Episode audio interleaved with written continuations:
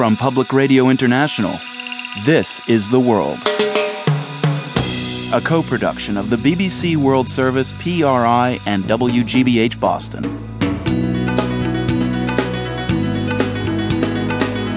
It's Tuesday, April 3rd. I'm Marco Werman.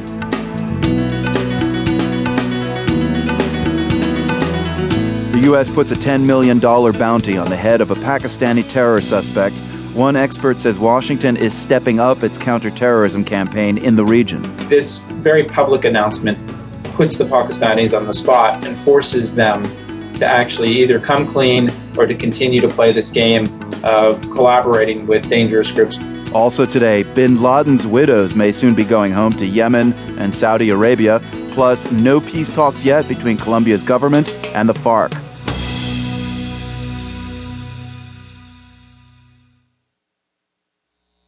BBC News with Neil Nunes. The authorities in Libya say that fighting between rival militias has killed 14 people and wounded at least eight others.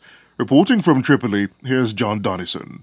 The fighting in the northwestern corner of Libya has been going on for three days.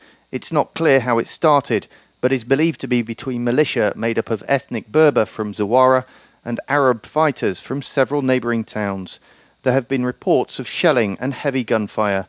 Libya's interior minister announced it was sending 200 security officers to try and restore calm. But this vast country has no real central authority, no army to dispatch. Since the revolution which toppled the 42 year long rule of Muammar Gaddafi, Libya has been policed by dozens of separate heavily armed militia, often with long standing rivalries.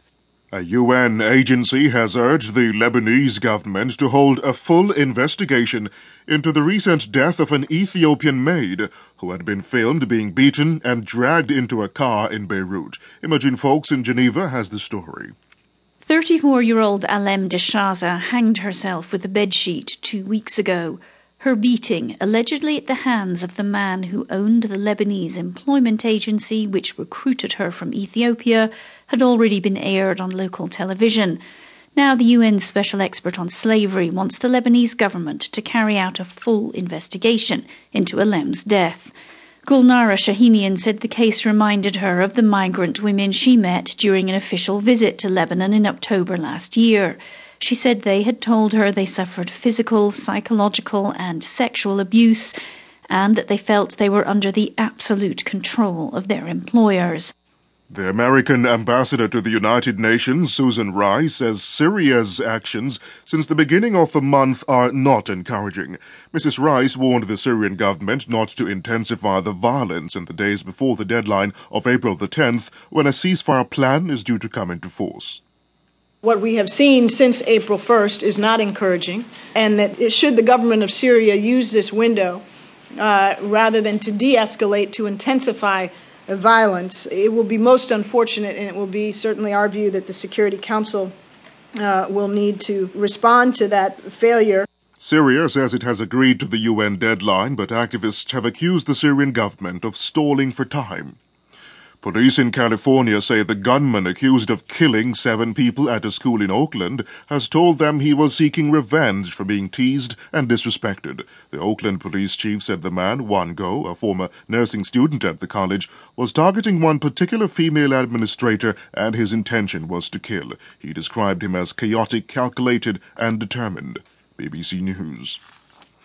The African Union has announced sanctions against Mali's new military leadership, as well as armed rebel groups who have seized control in the north of the country. The measures add to sanctions already imposed by the West African regional bloc ECOWAS on Monday.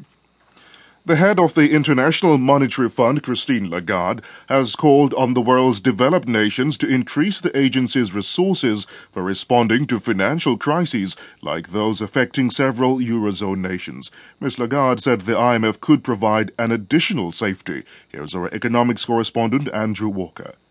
The financial situation in Europe is less acute than it was, but the crisis has not been resolved. The Eurozone countries have taken steps of their own to increase the resources available for emergency loans to struggling countries. Now they've done it.